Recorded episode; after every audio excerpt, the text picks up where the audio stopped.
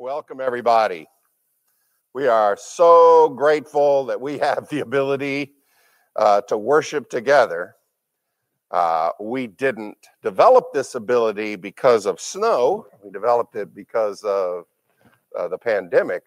But I'm grateful we have it so we can be together, look outside our window and say, and see 12 inches of snow and uh, and still have a chance to gather together in fellowship and worship to God. So thank you for joining us this morning. We're grateful for your faithfulness.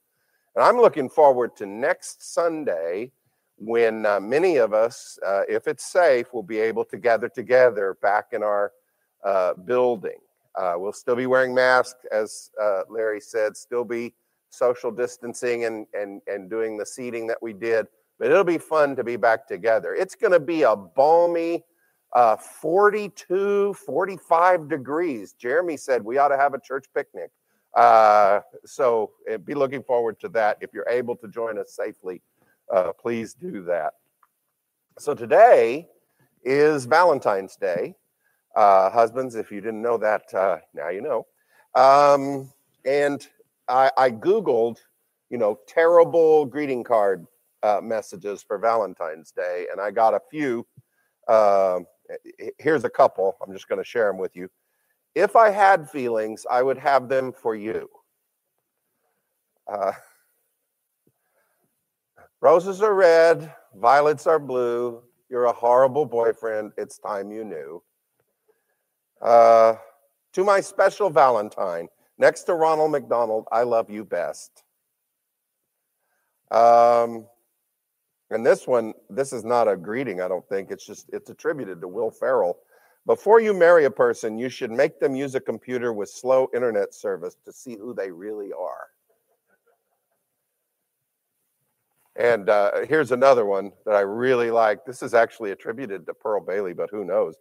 What the world needs now is more love and less paperwork. To which I say, Amen. Um, so Valentine's Day is a day in which uh, Hallmark Greeting Company and other and chocolate manufacturers get us to think about love. Uh, however, the love that this day focuses on has only a tangential relationship to the love that I want to preach about this morning. Uh, it's not really Bible love. It's it's romantic love. Is actually a separate Greek word for that in the uh, in, in, in the Bible, eros. The love we're talking about, agape love. I will say this if you never develop the kind of love that the Bible is talking about, probably this romantic kind of love is just going to be a cycle of failure, too. Uh, this is something that all human beings, I'm going to claim, are called to. This is what we are made for. And we need to develop this agape love, this self giving love. And this is going to be the last sermon I have in this series on experiencing God every day. This is one of the key ways to have more God in your life every single day is to learn this Bible kind of love, this agape, this self sacrificing, self giving love. So that's what we're going to talk about this morning. We're going to look at several passages. Um, and so I'll just tell you what those are as we go along. The first one we're going to is going to be in Deuteronomy chapter 6, starting in verse 4. We'll go to that in just a second. Deuteronomy chapter 6, verse 4. Let me start with a question, though. What does it mean to be a success? In our culture today, if somebody says to you, Oh, she's a, a magnificent success, she is so successful, he is such a success. What do we mean by that usually? What kinds of things are you being told when we use that idea? Well, normally it has to do with money or uh, artistic triumph of some kind and more money, and, or popularity and more money, and uh, you know, great beauty uh, that's recognized and more money. Uh, our culture really does measure success by those kinds of markers, almost always accompanied by how much money you make. We're a very commercial, very capitalistic culture, and that's just kind of what success means. And, you know, we do have a story about success work hard, be smart, and you can be successful. But a lot of us also know, well, yeah, but the real success is it's it takes hard work and it takes talent, but man, sometimes it just takes getting a lucky break, you know, being in the right place at the right time. Um, I'm here to tell you something that's super important for us to understand about who we are and what we are. You have, right where you are, whatever age you are, whatever your life circumstances are, you have the ability to be a success by the only measure that really matters. Because to be a success is to learn to love God. To be a successful human being, what you were built to do is to grow in your capacity to love the God who loves you and who created you. This passage in Deuteronomy chapter 6 verses 4 and 5 is like the John 3:16 of the Old Testament. It's like the the passage that's supposed to explain everything else essentially.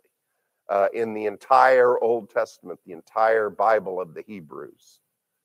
Hear, O Israel, the Lord our God, the Lord is one.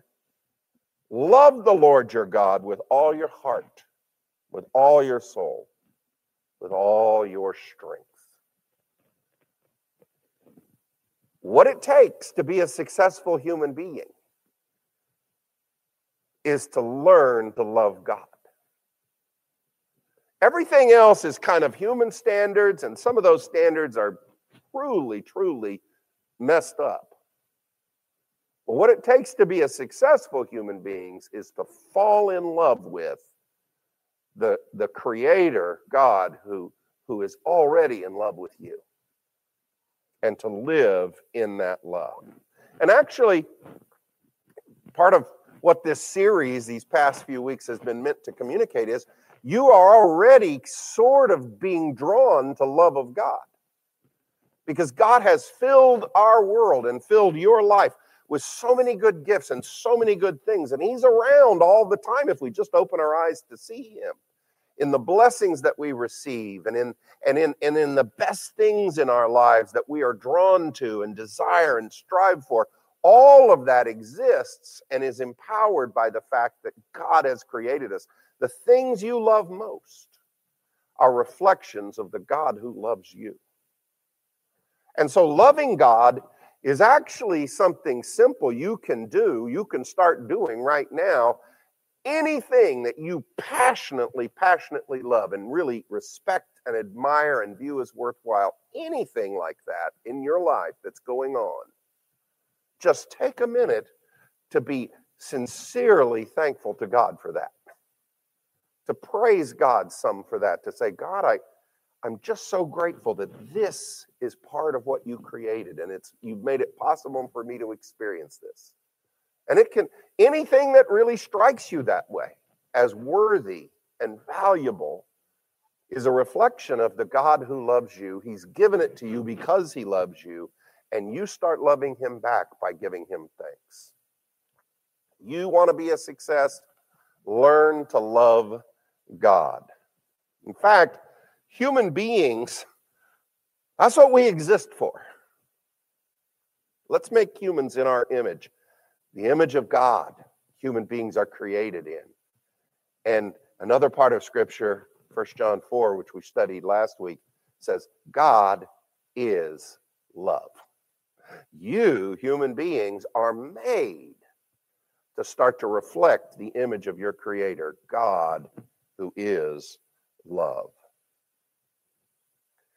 If you look at the playlist on Netflix or Amazon Prime or any of the other streaming services, you look at what shows in movie theaters, you know, when movie theaters used to be a thing. Hopefully there will be some someday. Or or you know, popular novels. you'll know that human beings really like love stories. That's not the only kind of stories that we like, but we really like love stories. Uh, we we like the you know the drama of falling in love and all of that kind of thing. Um, a few years back on OC, we had Nicholas Sparks come out to do a lecture for us. He's famous for some of the uh, writing very very popular love stories. Probably his most successful one uh, was turned into a movie uh, called The Notebook. Uh, and, I, and that one seared in my memory just because of an experience I had when uh, when some of us from Wilshire went to Nigeria, and we had weeks in several different places. We spent a couple of weeks in uh, Nigerian Christian hospital in the, in the middle of southern Nigeria, and uh, so we were there, and and I was teaching some lessons, and uh, but there were there were student nurses and student doctors that were also there and one day we kind of had an afternoon off, at least some of the student nurses did. And we, you know, Nigerian TV was not in a language any of us could understand. They had some old VHSs, and the notebook was on one of those. So these student nurses, all of whom were female, uh, decided it would be fun for the afternoon to watch the notebook. Now, I don't know if any of you have seen this movie, uh, but these are these were you know young women uh, in their 20s who had been away from home at this point for five weeks. They were not sleeping that well. Uh, food was different. Uh, they were under very stressful conditions during their working time at Nigerian Christian Hospital. They were trying to, you know, relax a little bit, and they put in this movie, and I happened to be there in the room. I ha- I cried, but the whole room i thought that the room was going to fill up i really i mean everybody we were crying for the last hour of the movie essentially. It is a heartbreaking ending. It's a great love story really got some triumphant moments but it is a it is a weepy movie at the end. And um, nicholas sparks says you know about that story and some of his other stories he says every real love story is a tragic love story. You know, Hollywood likes rom coms, you know, where there's a happy ending. Said even love stories that end happily for a moment are ultimately, you know, going to end with sadness because if nothing else, someone in that couple is going to pass away. And so all real love stories are tragic love stories. except one. What you are made for, human, what you are made for, child of God, what you are made for, Christian brother and sister, is to fall in love with the God who already loves you. And you are meant to enjoy that love forever. You fall in love with God and make that the big love affair of your life, and you will never have to be separated from your lover, ever. That's what you're made for. That's what it means to be a successful human being.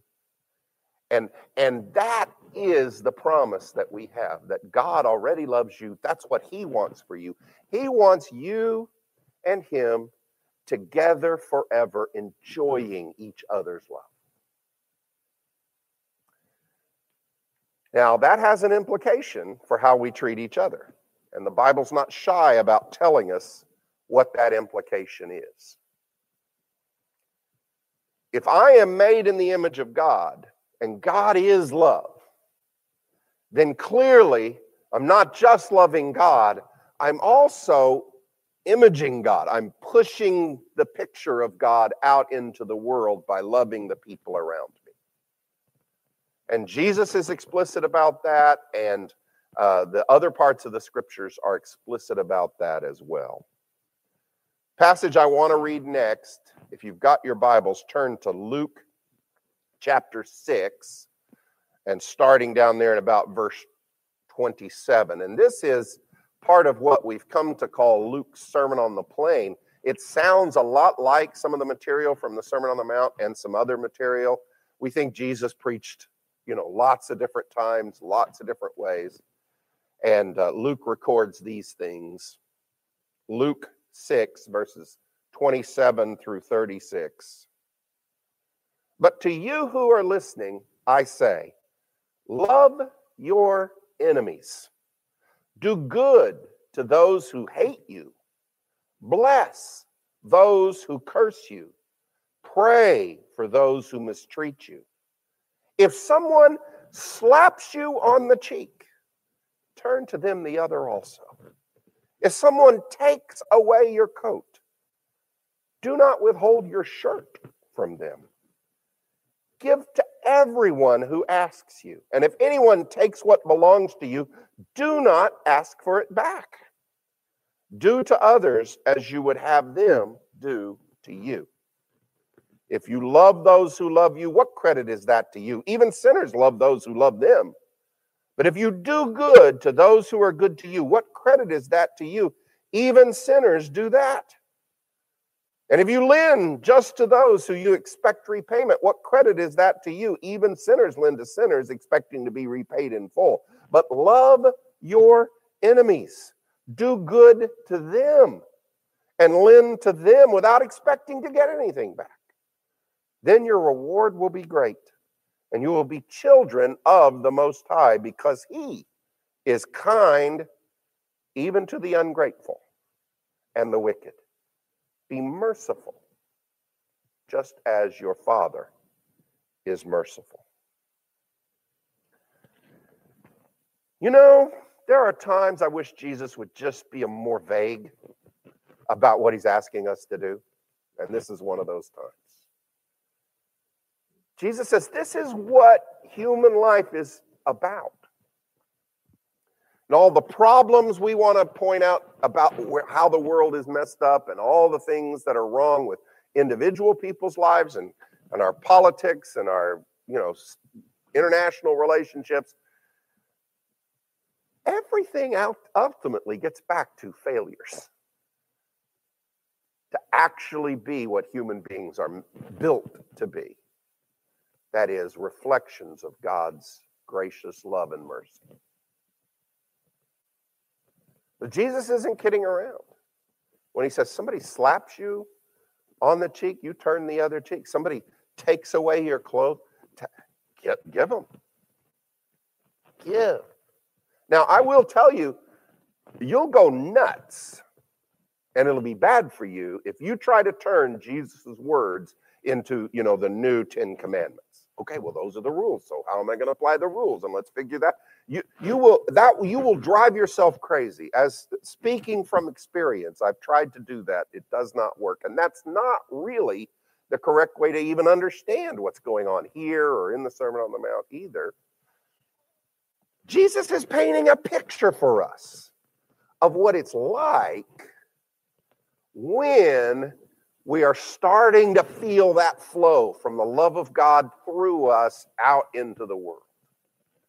When, when we love God and that God that love of God is starting to be able to flow through us, it's almost like God is, is loving the people around us, using us as his instruments, as his willing agents to do that. And as that starts happening, this is what your life looks like. It's all uh, governed there by verse 31 do to other people, we call that the golden rule, do to other people what you would have them do to you. Treat other people the way you would have them tr- tr- treat you.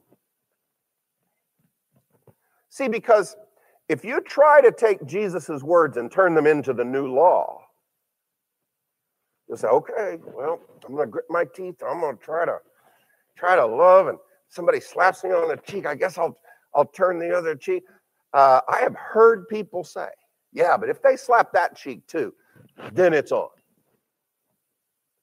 And and and I promise you, you go down very far the road of trying to turn Jesus's words into absolute laws of some kind.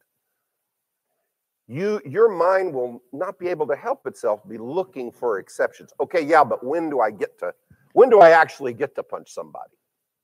You know, when is it that they have gone so far across the line that I finally can just kind of unleash. And you, you hear what your brain is telling you. You hear what that fallen part of your flesh is telling you. It's saying, okay, Jesus tells me I got to try to be loving, but I want to know when it is I can finally take the gloves off and let out all this garbage that's actually in my heart.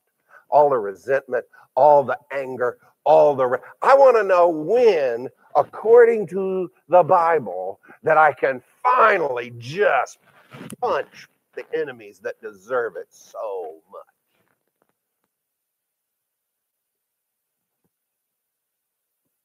Doing to others what you would have them doing to you is the answer.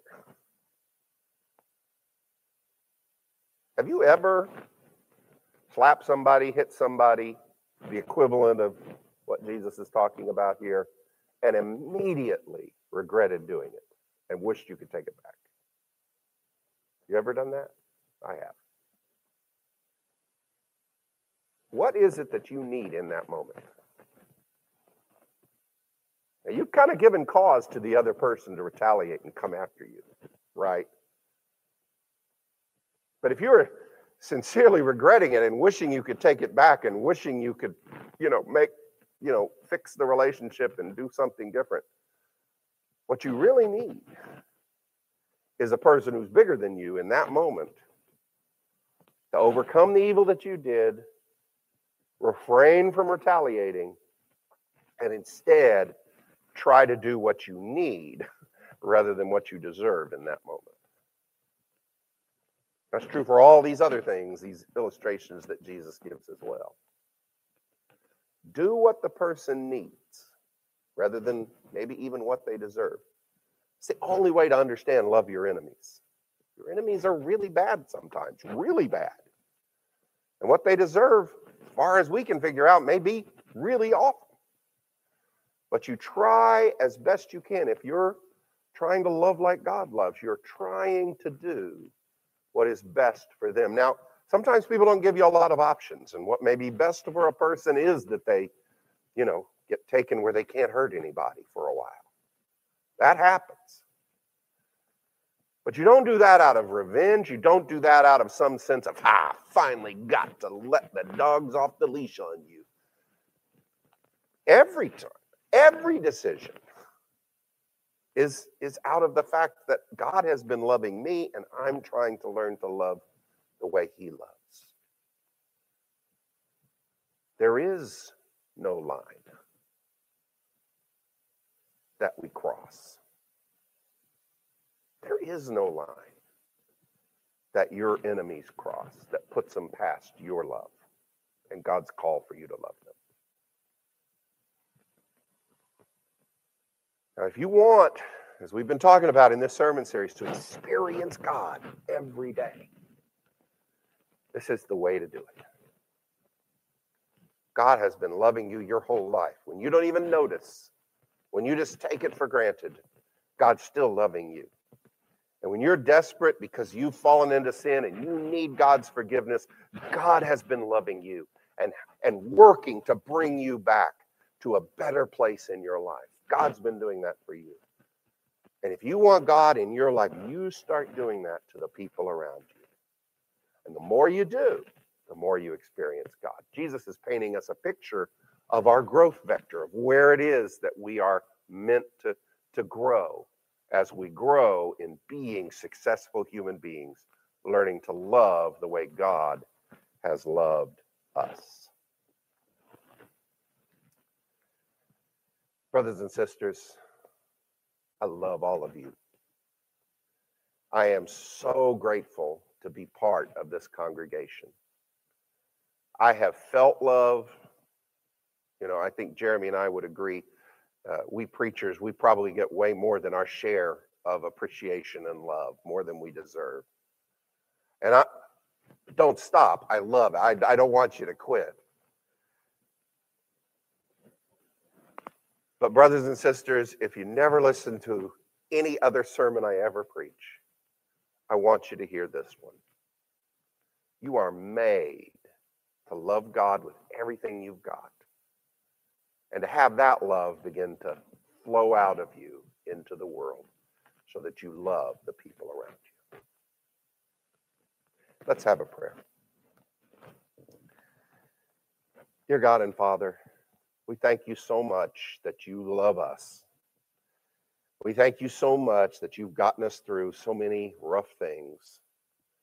And God, we are grateful that you've given us each other to, to hold each other up, to encourage each other, to strengthen what's weak, and to applaud what's strong.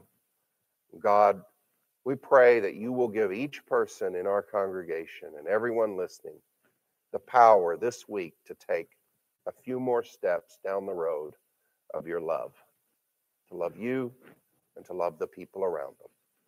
This is what we pray in the name of your mighty Son, Jesus Christ. Amen.